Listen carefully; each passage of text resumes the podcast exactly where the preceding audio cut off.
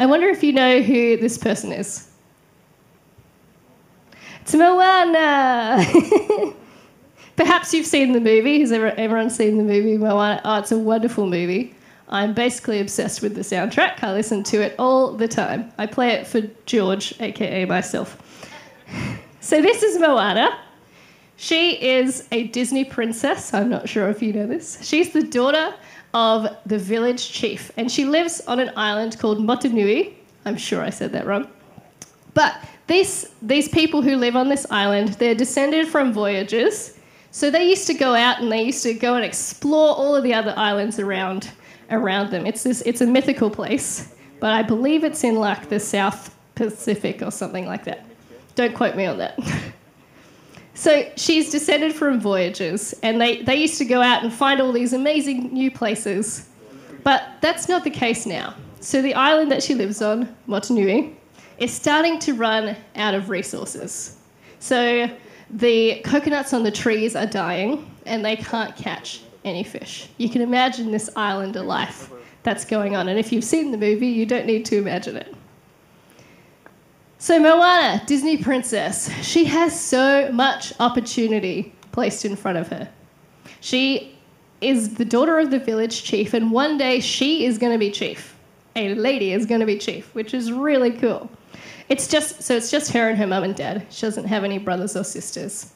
And she goes about her life, and people are asking her for solutions, and she's just giving answers left, right, and center. She's like, What about this? Do this, try this. Amazing. She's going to be an amazing chief one day. She is born for this role. She really is. She's an impressive Disney princess. And her father, well, he wants to teach her the family business, and he, he wants to keep her safe on the island. Because as I said, they used to be voyagers, but now they're not.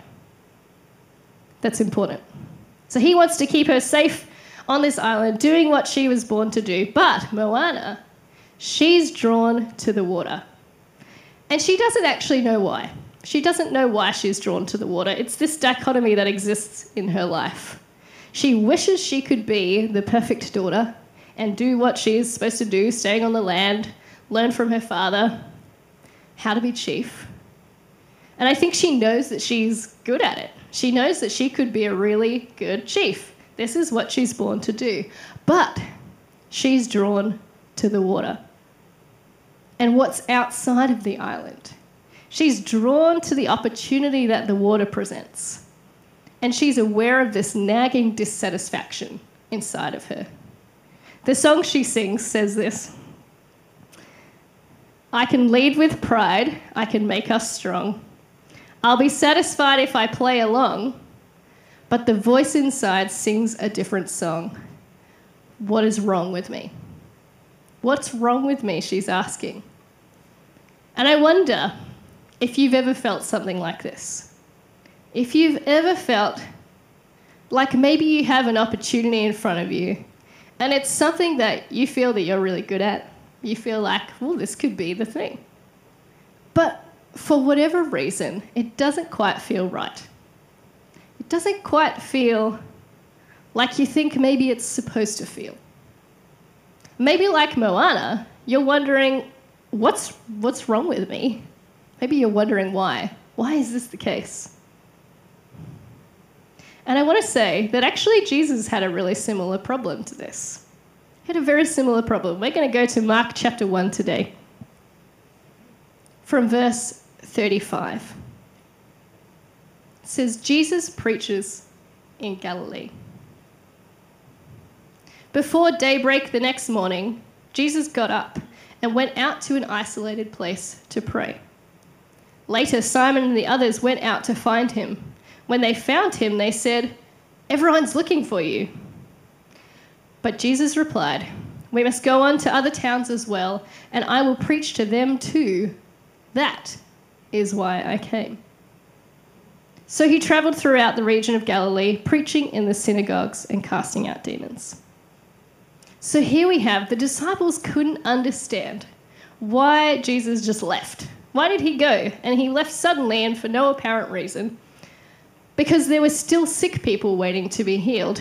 If you read just before this in verse 32, it says this That evening, after sunset, many sick and demon possessed people were brought to Jesus. The whole town gathered at the door to watch. So Jesus healed many people who were sick with various diseases and he cast out many demons. So here's the thing Jesus is doing something really good. He's healing people. This is what he's doing. And can you imagine in that time being a sick person and hearing that there's someone who can heal you? That would be pretty amazing, right? I imagine it it wasn't anything like what we have today. We can't just pop down to the hospital. They couldn't just pop down to the hospital like we can. So they're basically just grabbing for anything they can get their hands on. And they've heard that Jesus can heal them. They're like, yes, I will be there. The whole town gathers to watch this happen because it's this phenomenon. It's not normal, right? It's not normal to have someone who could come around and heal people. No wonder everyone was there. But, and perhaps this is a little bit difficult, Jesus reminds them that that's not the main reason why he came. While it was actually a very good thing that he could do, it's not the main reason why he came. He says, We must go into other towns as well, and I will preach to them also. That's why I came. So Jesus came primarily to preach the gospel, so that people should repent and believe in him. And when the crowds of sick people gathered around him, you can imagine that it was difficult to do that. It was difficult to preach the gospel because the immediate need in front of him was so great. Because he's like he's like a famous person who can't go anywhere without people following them or without people taking pictures or whatever it is. He can't he literally could not go anywhere. But healing people wasn't the main reason why he came. And so he and his disciples actually had to leave some sick people behind. They had to leave them behind and go on further. And if we read on from verse 40, it says this Jesus heals a man with leprosy. A man with leprosy came and knelt in front of Jesus, begging to be healed. He said, If you are willing, you can heal me and make me clean. He said. Moved with compassion, Jesus reached out and touched him. He said, I am willing. Be healed. Instantly, the leprosy disappeared and the man was healed.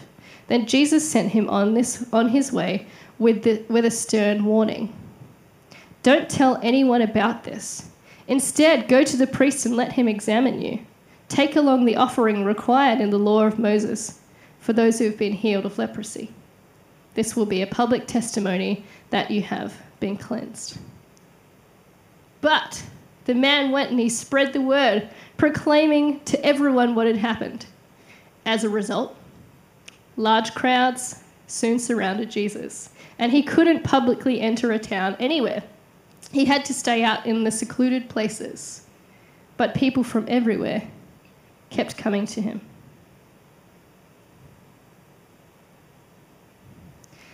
So, have you noticed that Jesus often told people not to tell other people that they'd been healed? You know, I kind of have wondered why this was for a while. And you know, the reason is this is because he didn't want to be followed by everyone everywhere wanting to be healed. It made it impossible for him to go anywhere, but even more importantly, it made it impossible for him to fulfill his mission. Can you see these two things going on here? Where Jesus could heal people, but he came to seek and save the lost. On the other hand, you know, I imagine if you or I had the power to heal somebody and a sick person came to us and we were able to say, in the name of Jesus, be healed, we would do it wouldn't we? It would be very difficult if you knew you had the power to not do that. But we also know that from the Gospels it says that Jesus, it costs him power to heal people. It costs him power. And that's not what he needed to use his energy for. And Jesus had plenty of opportunity to heal people. But it's not what he needed to use his power for. Do you remember when Jesus was tempted in the wilderness For 40 days and for 40 nights, he didn't drink anything, and he was compelled by the Spirit to go there and to be tempted by Satan for 40 days. Mark's Gospel has a really short account in verse 12 and 13 of chapter 1. So, but basically, Satan tempts Jesus by offering him all the power in the world. But Jesus refuses. And it says the angels took care of him while he was there. Now, when we come to verse 35 of Mark chapter 1, where it says that Jesus got up and went out to an isolated place to pray, this is what he's doing again. He's going away. He's going to that wilderness place again. He knows that he has to go there so that he can be in the same way ministered to by angels and that he can be with his Father. If we look deep into these two stories, actually, the fact that Jesus is, be, is healing people and, can, and his success at doing so is actually a continuation of this temptation that he's been offered by Satan. He has so much power and he can use it in so many ways. And perhaps this is a little bit difficult to stomach because Jesus is known as a healer. This is what he does, you know.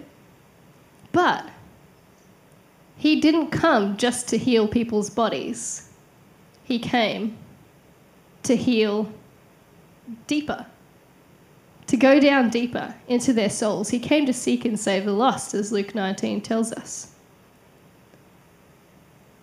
So there's these two things going on. He can heal, or he can seek and save the lost. And one is a distraction from the other, from what his true purpose is. And the, this is where this is where the rubber hits the road. So how does Jesus know this? How does he know what he's supposed to be doing? How does he know that that is his main purpose? Because he stays connected to his purpose. Because of that verse where it says he goes out to an isolated place to pray. Because he spent time in isolation. Because he needed a space where he could be aware of the presence of God. You can imagine that there were, if there were lots of people around him, it would have been very loud there would have been a lot of things grabbing at his attention. So he needed to go away and spend time in the wilderness place with God. He needed to shut out all the noise and focus in on what was actually truly important so that he could have the strength to use his power for what his true purpose was. So, my question to us today then is this Do you have that awareness in your life? Do you have that wilderness place in your life? That place where, where you can go? And do you have an awareness of the opportunities in your life? Maybe you're presented with multiple opportunities. Do you have an awareness of which one you're supposed to be taking? or which one God wants you to take? Do you want that awareness in your life as well?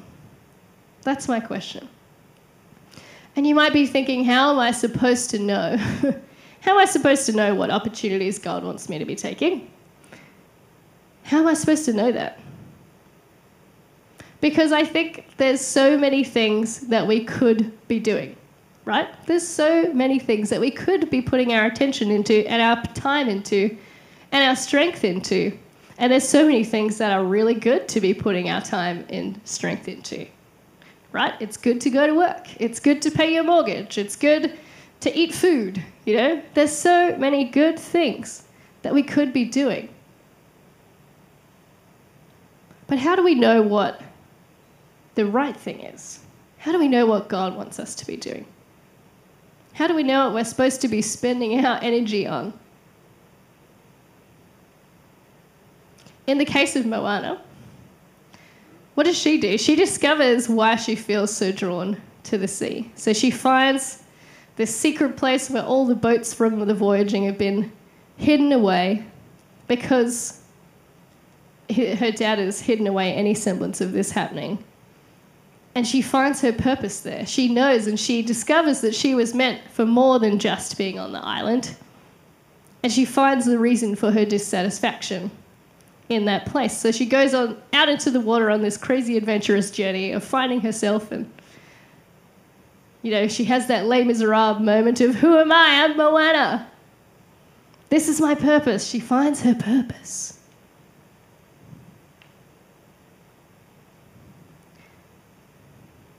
So,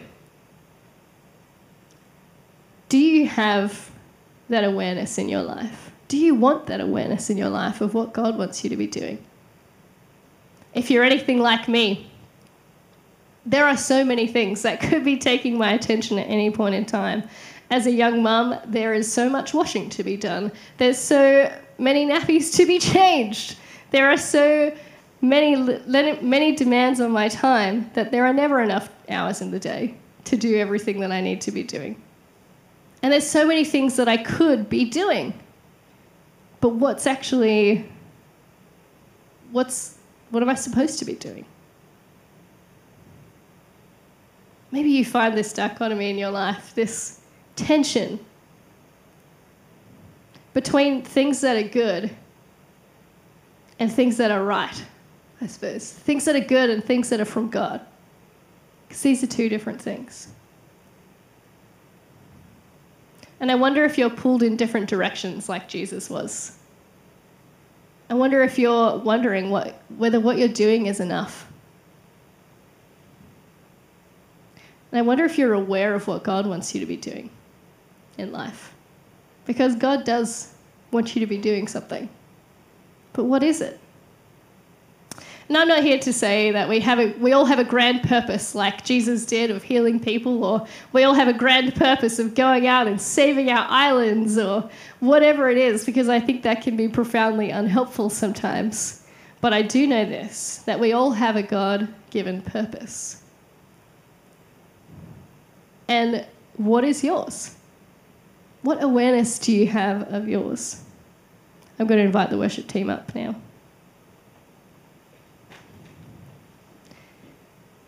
See, we may not all be called to save humanity. We may not all be called to go and save our people from destruction. But what we are invited to do, though, is sit in that wilderness place with God and find, find our place, find our calling, find the reason for the dissatisfaction that we feel. To, to lean into that feeling of frustration and to draw strength from the presence of God. I can imagine Jesus was probably pretty frustrated by the amount of people around him because it took away from what he needed to do, from what God was calling him to do.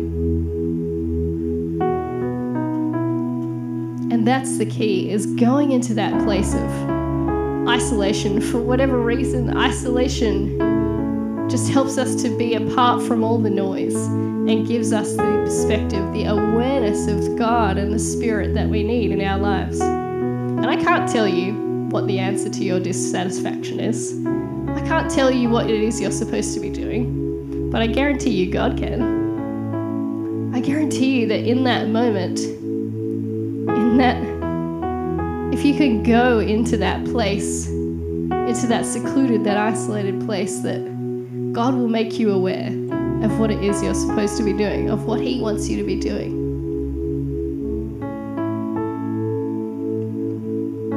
And maybe for some of us this morning, it's been a while since we've felt that awareness.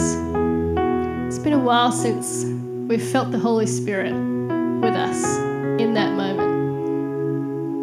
Perhaps you feel pulled in a thousand different directions and there's no quiet time. There's no quiet time for your brain. Actually just provide a little bit of, of that awareness this morning.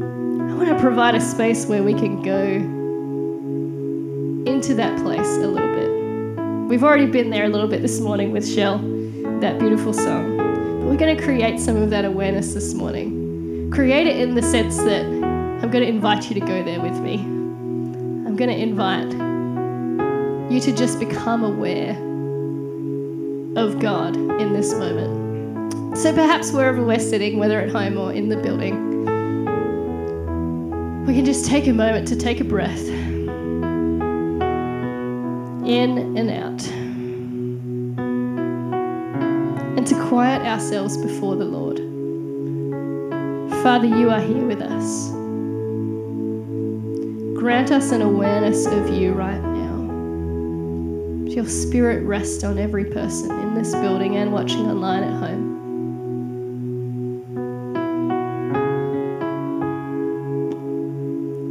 Holy Spirit, you are with us. Make us aware of your presence.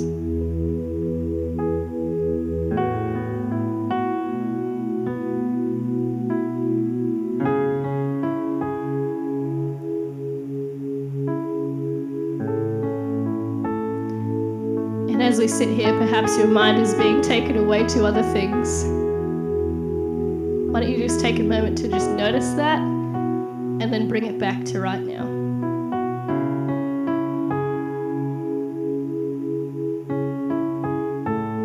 Bring your awareness back to this moment.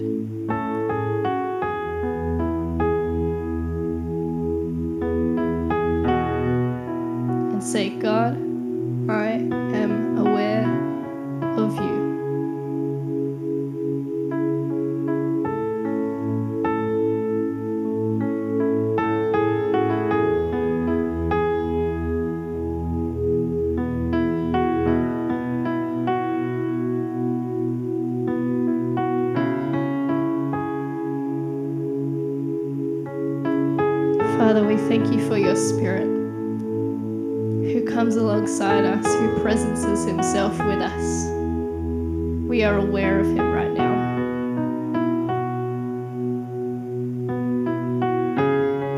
Father, would you show each of us what it is that you want us to be doing with our time, with our energy? Perhaps this is something that we already know. But God, we choose to go deeper into that awareness right now.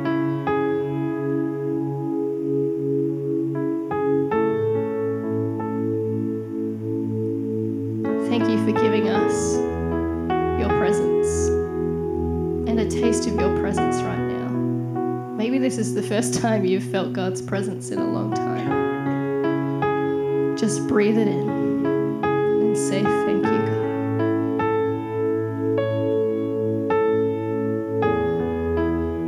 Thank you, God.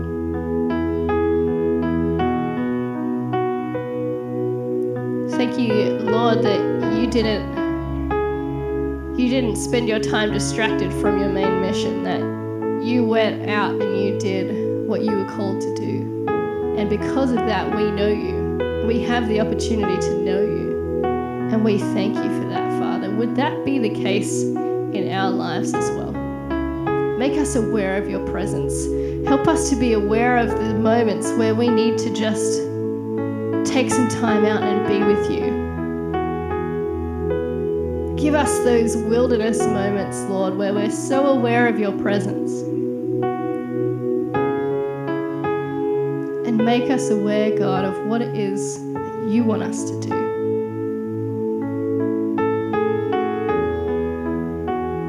Thank you for your presence, God.